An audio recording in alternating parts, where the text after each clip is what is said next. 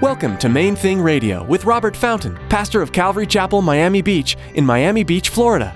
Join us as Robert teaches through God's Word.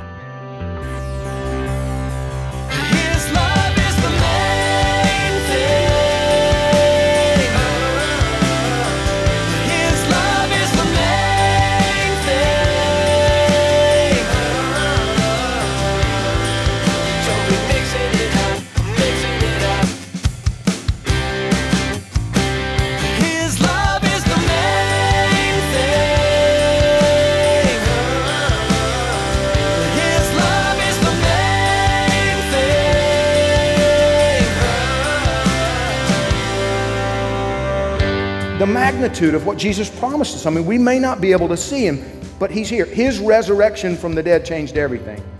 You and I can know him like people before couldn't know him. Why? God became a man. He is now knowable in a way that before Jesus came physically, he was not knowable. You see what I mean? He changed everything. It's amazing to think about. You can have a personal, intimate relationship with God Himself. Jesus' life, death, and resurrection are the most important event in history. As Pastor Robert explained in today's message, the incarnation of Jesus made it possible for you to directly commune with God and to be made righteous in a way that no one could before. Stick around after today's message from Pastor Robert. I have quite a bit of information that I'd like to share with you our web address, podcast subscription information, and our contact information. Now, here's Pastor Robert in the book of Hebrews, chapter 13, with today's edition of Main Thing Radio. His love is the main thing.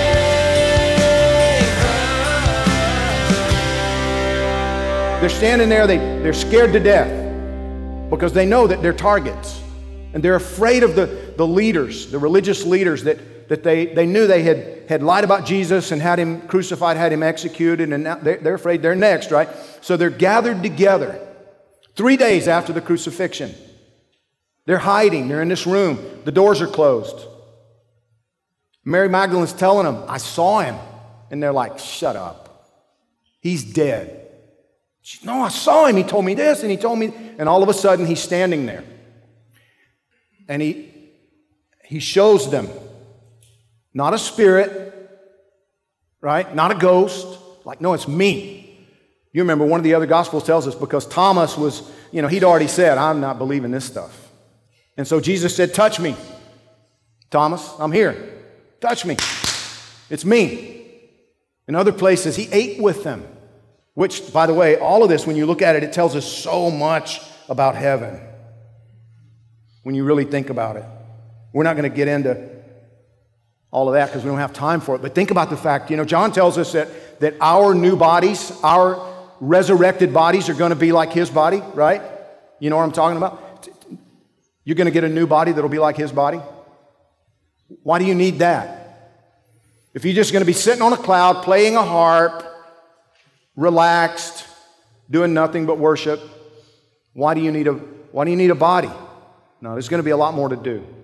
Matthew 18, 19, Jesus promised, He said, Again, I say to you that if two of you agree on earth concerning anything that they ask, it will be done for them by my Father in heaven. For where two or three are gathered together in my name, I am there in the midst of them.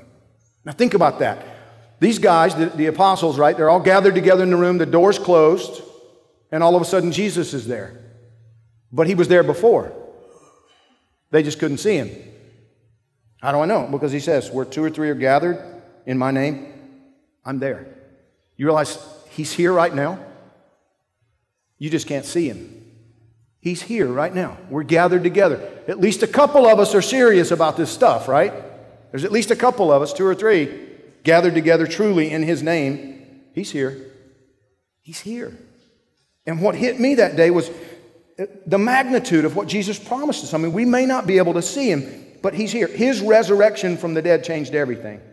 You and I can know him like people before couldn't know him. Why? God became a man. He is now knowable in a way that before Jesus came physically, he was not knowable. You see what I mean? He changed everything. He changed everything. He lived a fully human life. He endured and experienced a fully human death. And then when he rose from the dead, he conquered death, he defeated death. And his physical body was changed to a body that's designed to live forever. His body changed, he hasn't changed. Do you understand? Your body will change one day, but you'll still be you. Now, he also promises to complete us and perfect us. Jesus Christ is the same yesterday, today, and forever. His essential nature and character, fully God, fully man, the same forever. Look back with me, Hebrews 13 8. Jesus Christ is the same yesterday, today, and forever. Do not be carried about with various and strange doctrines, for it's good that the heart be established by grace not with foods which have not profited those who have been occupied with them. Now, my personal opinion is all I can give you on the specifics of what he's talking about here. I think, again, he's writing to the Hebrews. I think he's talking about the Hebrew law. He's pointing, it's like this, it never profited the, the people, you know, that they kept they strict on themselves, trying to do this, everything meticulous, and eating the sacrifices, you know, the, you know, offering these sacrifices to God and, and, and, and eating those foods, but it didn't save them. He says, We have an altar, verse 10, from which those who serve the tabernacle have no right to eat.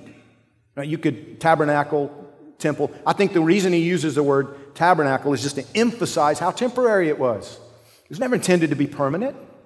Jesus Christ is the same yesterday, today, and forever.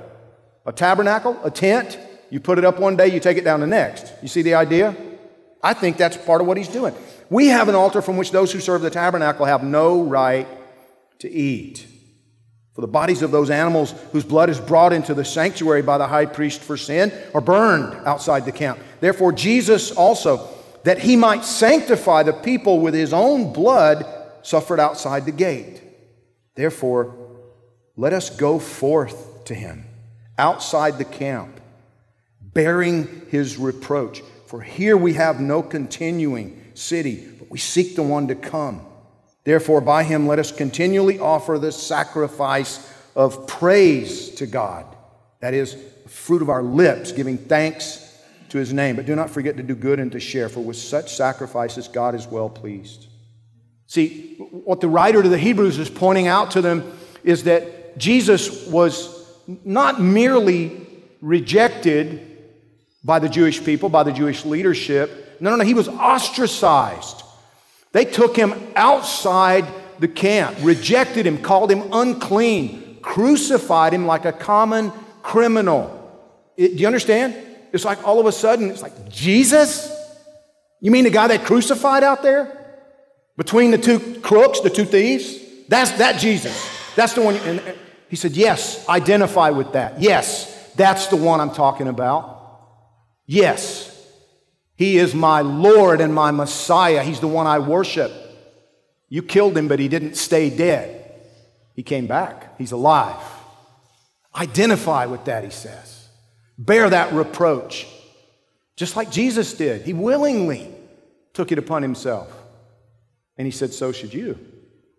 So should you.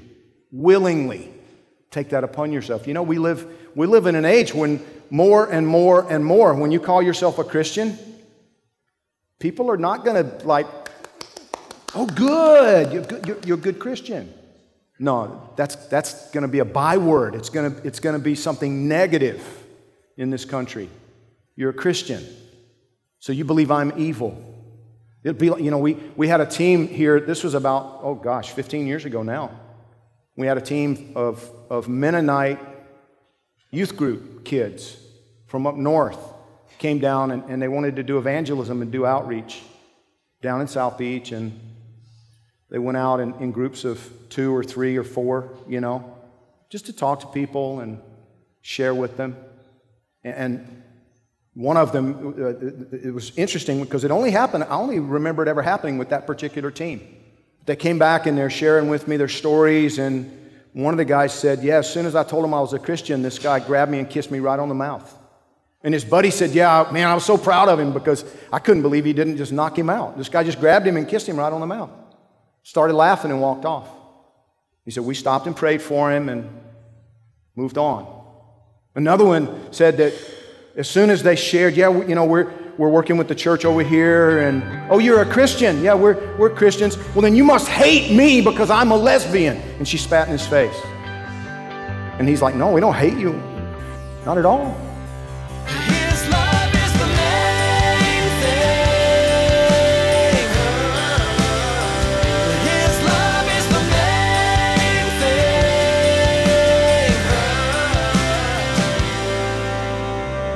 We're so glad you joined us today on Main Thing Radio. It's our hope and prayer that you were touched by what you just heard.